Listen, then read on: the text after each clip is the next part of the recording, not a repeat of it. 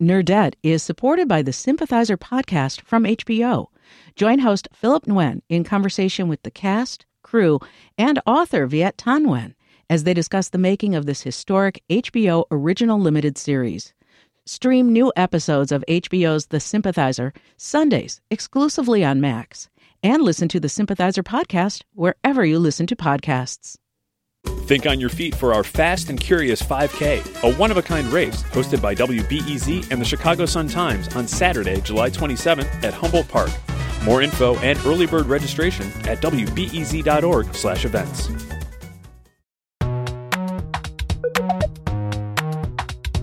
From WBEZ Chicago, this is Nerdette. I'm Greta Johnson. We did it. We made it to another weekend. Coming up, Tre'vell Anderson tells us about their new book, We See Each Other A Black Trans Journey Through TV and Film. It's important for trans folks to know that we belong to a long line of trans brilliance and excellence. But first, it's our chance to sit back and unwind from the week that was with two excellent humans. With us this week, we have Tracie Hunte, a correspondent and producer at WNYC Studios. Tracie, welcome. Thank you so much for having me. Also, here is journalism lecturer at Northwestern University, my friend Arionne Nettles. Ari, hello. Hi. Okay, so I think we should start by like just briefly discussing three very bougie institutions that all kind of converged Ooh. this week between the coronation of King Charles and the Kentucky Derby and the Westminster Dog Show. I am curious for each of you, which one would you rather attend? Tracie, what do you think? Like not e- the dog show. Like not even No question. no question. Yeah. I felt no the same way. Yeah. So why? Tell us why. Explain your Well, reasoning here. Well, I just I just love dogs and um you know, I'm not even like, you know, I guess I can go on a whole tangent about, you know, colonialism, institutional racism. You know, I Right, can do right, all of that, right, but really it's just I love dogs. I mean, all that stuff is definitely true, but Uh-huh. at the end of the day, I just love dogs. I thought I love their dumb little faces. I want to give them all the kisses. I, you know.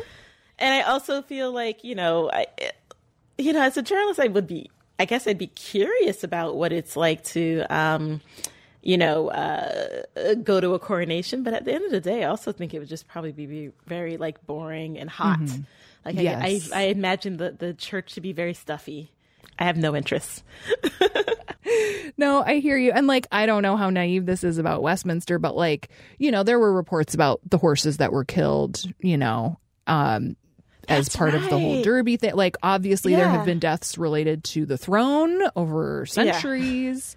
So, Right. yeah, Westminster definitely seems like the most benign, probably the best dress code, too. Ari, what do you think? So I actually surprised myself with this answer because when I thought about it, I was like, actually, I think it would be the coronation. Um, Really? yeah, you, I know exactly, right? Like, Because you've been watching Queen Charlotte, isn't it? you know what? I'm I Queen Charlotte had me crying, but it is really because, like, you know, I'm I'm Black American, and so of, of course I'm not wild about the monarchy in that way. But um, I think that they are going to have like, or that they had the best fashions, you know, like the best ensembles. Mm. And I'm a fashion girly, so I can like sit back and watch people bring it, you know, like even like every photo I saw, I was like, "Oh, that's cute. Well, I like that little hat," you know. But y'all are right that maybe I would fall asleep during the actual coronation. well, not if you have to keep standing up. yeah, so maybe I just want to do the red, you know, like the red carpet, like you know, do the red carpet, then I go to the London McDonald's or something, and then come back for the concert. There you go. I respect it. I respect it. So, a piece of news that I found very interesting this week is that President Biden has proposed regulations that would make airlines that would like require airlines to pay passengers for canceled flights and maybe even meals and lodgings if it came down to it. Um, this would be for like cancellations for reasons within the airline's control. I find this to be fascinating because it's one of those things where it's like, how has this not been required all along? Yeah, yeah, no, exactly. Like it was kind of like, wait, that's not a, that's not a thing. Like they aren't required. And I mean, it's kind of it's it's sucky that people have to learn how to like argue for these things that you should just get because we all know if a flight, for example, is canceled, there's a lot of other like hidden fees and things that you lose, right? Like not being able to go somewhere. Like there's there's other costs, right? Like even let's say you parked at the airport. Now you got to you know stay at the airport extra. Like there's all these extra fees, and so I think making it so that people don't have to be so savvy and try to make sure that they know what to say, but that they should just be given what they are owed. It's crazy. Yeah. Biden apparently said your time matters and the impact on your life matters, which is like, wow, what a validating idea. what? That's crazy. Know. You know, I was um I recently had like a little air, airline shenanigan and at some point they um well basically it was like a weather thing and then it was one of those things where like on one level it wasn't their fault but then the way they handled it was their fault you know what i mean mm. like so like Yeah. i didn't start out mad at them but then i got more mad at them Yeah. as i like saw how they were handling the situation and then at one point like on hour five of us just like standing around in like a crowded airport you know they were they they were like oh we're going to start handing out meal vouchers and they were handing out meal vouchers for $12 mm-hmm. and mind airport we know how airport food is right Yes. Yes. but how about no restaurants for taking the vouchers Oh. See, that was my cynical self when I first saw this was like, this is lovely, except we're going to end up in like sketchy, like roach motels. it has to be cash i mean yeah like it's one thing to be put up in like a, a hotel or whatever like by the airport like that's that's fine i can deal with that for one night or whatever mm-hmm. but from that situation i was like i'm not taking anything less than cash God. I feel like shenanigans is a very generous word. So, what other industry do you think should be paying us when they fail to do their jobs? I mean, fill in the blank, right? I mean, um, the healthcare industry. Oh yeah, Really good one. yeah. I was, I was actually because I've been to the doctor a lot recently. I'm fine, but I, I was, I kept thinking about how like, um, the doctor's office, y- you forget that you're the customer. Yeah. and I mean, you know, because you're like. In a lot of ways, you like have to be there because you have to check out this thing and have to make sure you're okay. Yeah. So it doesn't. So it kind of feels like you're there on the doctor's time for some reason. Yeah. Like you know, eh, but it's like no, I'm no, you're you're working for me. Yeah. Like, and I think also the airline industry has a, is a little close to that, where it's like you have no choice but to interact with them. Like you don't actually have. It's always funny when the airline is, "Thank you for choosing Delta. Thank you for choosing," and it's like, well, you were the only ones flying here, so like let's. like let's keep it let's keep it real okay So, another story that caught our attention this week was about how to call cats. A researcher at a French university has just done a study, and the conclusion apparently is that cats respond best to both verbal and physical cues. So, I guess you mean uh, that means you have to like yell and flail to get them to come to you. it all seems very arbitrary to me. Are are you a cat person, Tracie? I do like cats and I one thing I like about them is that they're they're actually like sweeter and dumber and cuter and funnier than than you, people give them credit for. Mm. Like I, thought feel like there's say this dogs, and I was like, well, I don't know about that. well, well, I was well, I was warming up to that, which is that they actually like kind of have a lot in common with dogs. It's, hmm. To me, that's like the, that's like something that I've kind of figured out. Like they kind of they respond to the same, a lot of the same cues as far as like get you know. They they they receive they get the same oxytocin release from like getting pets and like snuggles hmm. and kisses and things like that, and so I guess it's you know and when I call my dog, I also say her name and flail flail a bit. I guess I'm not that surprised. Is what it comes down to. Arionne, would you ever call a cat? You know, you ask that question that way because you know that I wouldn't. Um, I mean, I just, I'm, I'm going to believe Tracie because I know that Tracie's the expert on small furry friends. But I just feel I like didn't go that far. I feel You like used the word oxytocin. It sounded real That's smart. exactly right. Like I was like, oh, she knows. Okay, she knows. So I mean, I feel like most of the cats I know are really mean. I don't. I know they're not all mean, but they just like they don't mess around. Okay, they do what they want to do. They're not here like for your entertainment. Um, they're going to snuggle when they want to snuggle. They're going to let you pet them when they want to pet you. So why are you calling them? Because they're going to do what they want to do. But I will say that it sounds like a good plan for, you know, calling small humans like toddlers and stuff. I do know a lot about about small humans and so I think that that will work.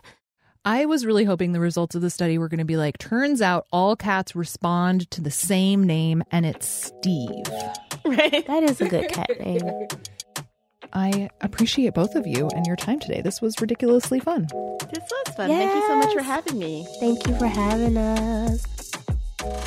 In just a minute, we are going to talk with Tre'vell Anderson about their amazing new book, We See Each Other.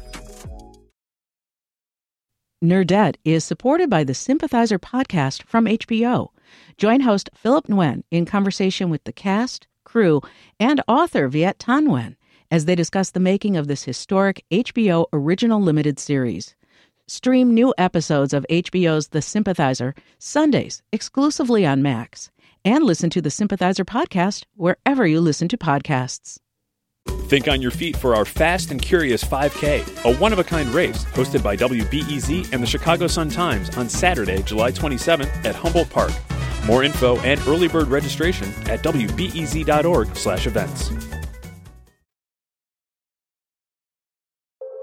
Our next guest is the delightful Tre'vell Anderson. They have been on the show many times before, usually with their Fanti podcast co host, but they're an entertainment journalist who's written about trans representation in media for years at places like Out Magazine and the LA Times. All that experience has not changed the fact that there is still a long way to go when it comes to trans people in the spotlight, in nuanced and positive light, instead of just with hurtful stereotypes. I feel like so many trans folks that I knew in community, like they knew of this show or they remembered this character from this thing. Um, but there wasn't a place where I felt like I could go and like find as many things that would be of import to me. So Tre'vell has made that resource. Their new book is called We See Each Other A Black Trans Journey Through TV and Film. It's all about connecting some of the dots in the history of trans visibility on screen, but it's also about their own journey of self discovery as a trans non binary person. It's a labor of kind of like recontextualization and rebuilding and reframing and unlearning. And as Angelica Ross puts it in her intro to this book, get ready for a raucous education. I always say that I have a special razzle dazzle with the way that I do things. And so it is a journey for sure. Um, but I hope that by the end of it, folks feel like empowered ultimately to stand up for and advocate on behalf of the trans people, especially the black trans people who are already living among them.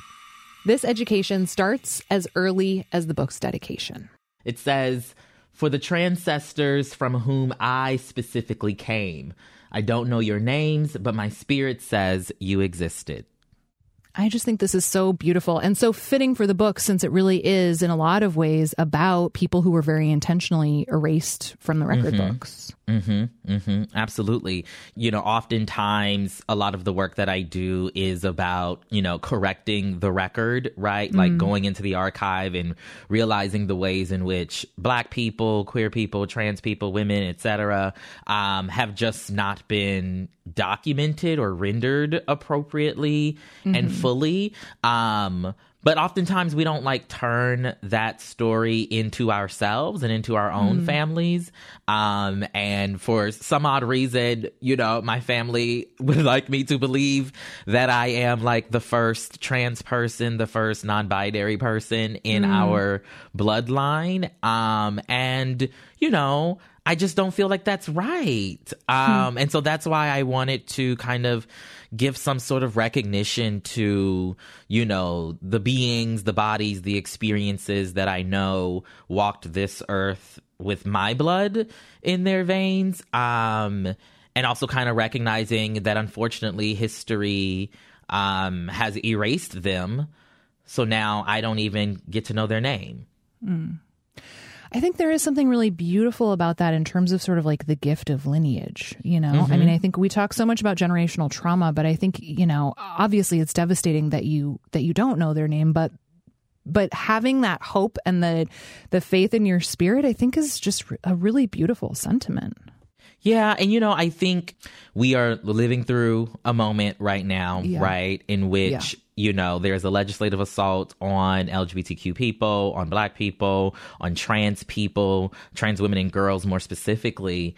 Um, and oftentimes when you hear people on that other side say the things that they're saying, they make it seem as if we as trans people are something new right? That we just like you know dropped off you know i guess some you know alien ship or whatever in you know 2014 2015 when laverne cox was on orange is the new black.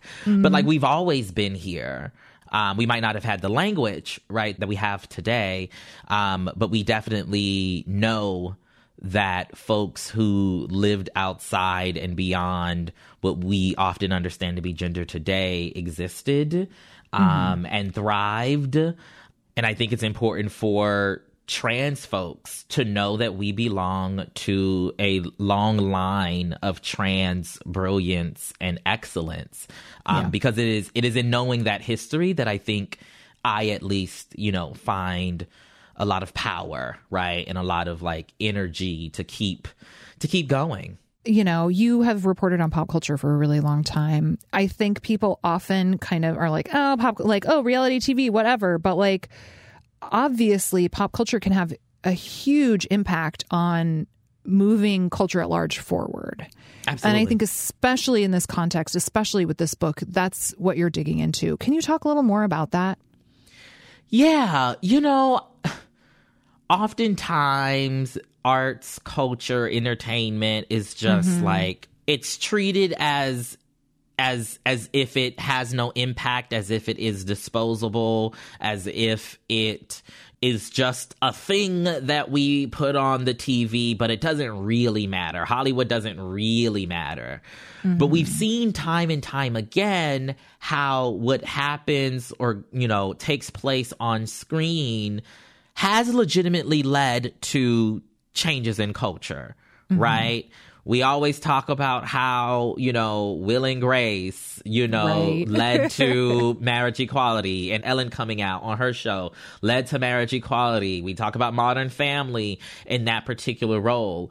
Um, when it comes to the images of trans people, particularly in a world in which, you know, the majority of folks believe they've never met a trans person, Right. The reality then is that which they are learning about us as trans people is coming from their TV screens, either mm-hmm. their news or their stories, you know? Yeah. And so recognizing the connection between our cultural productions and how the culture operates is important. Um, and when we recognize that, then we can begin to, you know, for example, get through the head of a comedian like Dave Chappelle that it's not just jokes. Right. No, it's violence. It is actual violence. It is it, it it leads to actual violence, and it is in and of itself actual violence. For the lives that we as trans people live in this country, I promise you we know how to laugh. I promise you we know how to mm-hmm. have a good time. But perhaps it's just not funny because it's violent. Mm-hmm. Well, and you talk about this in the introduction. I think it's really interesting. You talk about going back and in the last couple of years watching Boys Don't Cry, which is mm-hmm. a devastating story. It's based on a true story. It's really graphic. I mean, I watched it for the first time a couple of years ago and was traumatized just watching it. I mean, it's it's a hard film to watch. And and you talk about the decision you made to instead of doing sort of like a 20,000 foot view, like here are literally all of the things in mm-hmm. trans canon, you decided to give yourself permission to to really center yourself in these stories. Yeah. And that's what this book is about. And I I think it's a really fascinating choice. I think it's a beautiful one. I do wonder, like, did you get pushback about that? Like, what was it like to actually give yourself permission to be like, no, this is actually going to be about me, and that still means that it can be authoritative. You know what I mean? I know exactly what you mean. You know, it's interesting because the, the book that I ultimately pitched and sold was this, you know, perhaps more clinical approach to mm. telling this history. Um, and as you mentioned, I, I, put into the introduction, I was watching Boys Don't Cry, um, and I was like, oh, this is deeply traumatic and it's triggering so many of my deepest fears as a trans person moving through the world trying to find love. Um, and so I was like, that's. I can't do that anymore. But what's what I what the feelings that are coming up, like that's what I need to be wrestling with. More and more I've realized that like my power um and my my ability and my utility right in this work is coming from my personal experience and I think mm-hmm. ultimately it allows folks to see with greater specificity the ways that these things, these conversations, these cultural touchstones pop up and impact their own lives. Mm-hmm. Well, and I think you do such a great job too of of embracing nuance. I mean, I think it's really valuable and really interesting. I mean, you talk, you mentioned Tyler Perry, like the idea that that you can call his character in drag like both a personal affirmation and a story for and a site from which trans antagonisms arise. Like that's that's super complicated. Oh yes, you know it's interesting because uh, all of my friends hate me because um, yes, I know the interview took a turn, but I'm gonna bring it back. I promise. I believe um, you. I believe you. I'm along for this ride. my friends hate me because you know I'm all about the nuance. I'm all about the complexities. I'm all about making sure that we're looking at situations from as many perspectives as possible, and ultimately realizing that like there can be good and bad you know, all at once right? And so when it comes to Tyler Perry and it comes to Madea, like, I'm from the South. I call myself a church queen. You know, I think that Tyler Perry and Madea factors heavily into, yes. you know, my understanding and thoughts around visibility. You know, as I think about the goodness of Jesus and all that he has done for me, my soul cries out, Hallelujah. Thank God for saving me.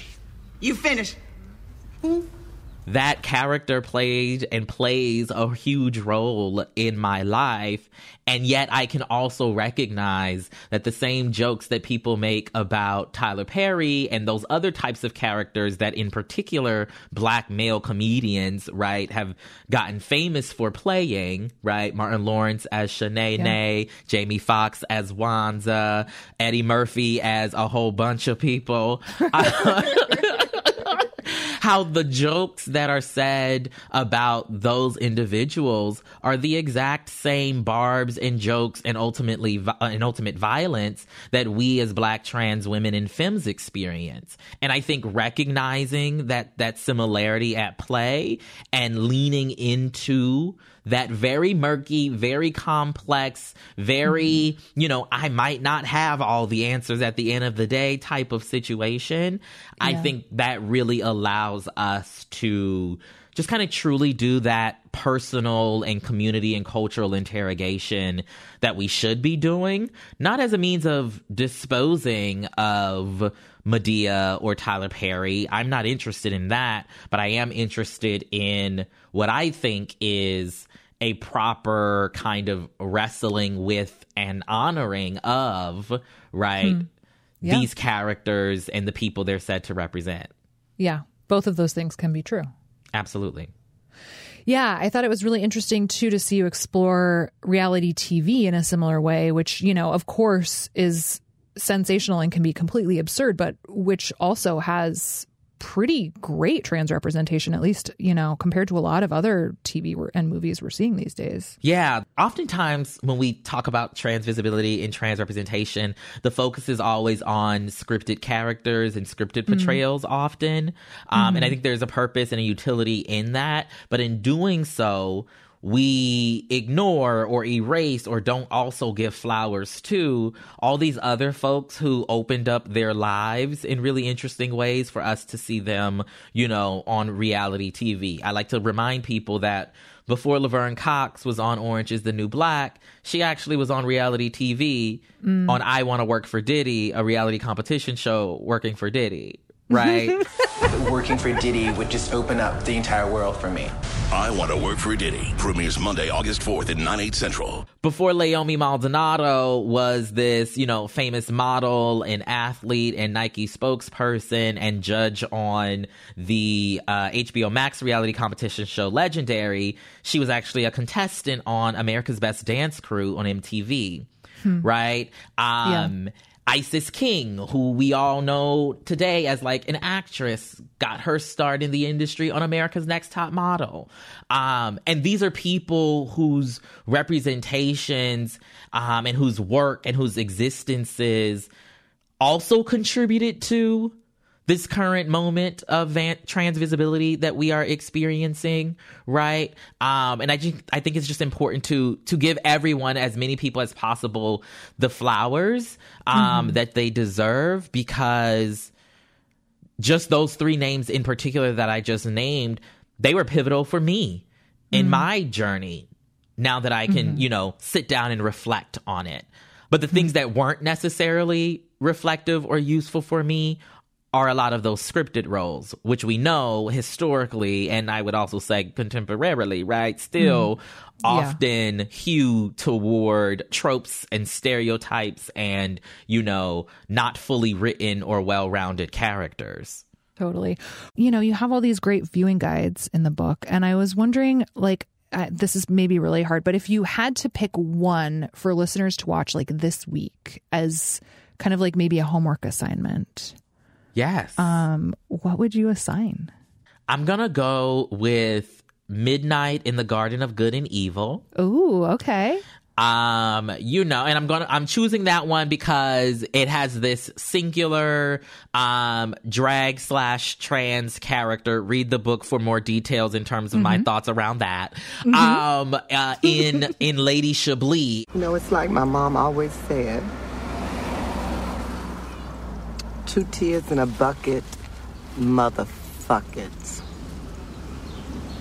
I have to remember that one. it's a really good old old school drama with a fairly good role played by a trans woman um that I think might surprise people about the type of movies and shows that can be created with trans people that does not paint us as, you know, some sort of stereotype um, or some sort of comedic fodder um, exclusively. So, yeah, Midnight in the Garden of Good and Evil.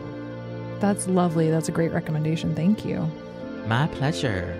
Tre'vell, thank you so much for writing such a gorgeous book and for coming on and talking to me about it. I really appreciate you. Thank you so much. I appreciate you as well.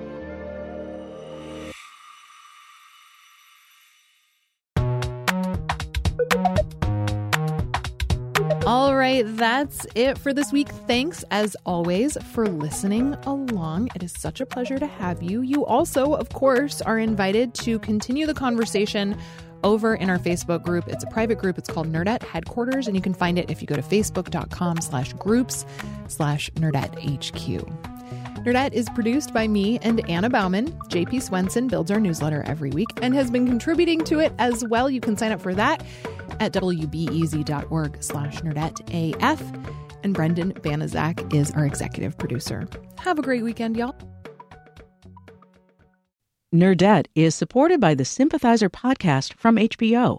Join host Philip Nguyen in conversation with the cast, crew, and author Viet Thanh Nguyen as they discuss the making of this historic HBO original limited series. Stream new episodes of HBO's The Sympathizer Sundays exclusively on Max and listen to the Sympathizer podcast wherever you listen to podcasts.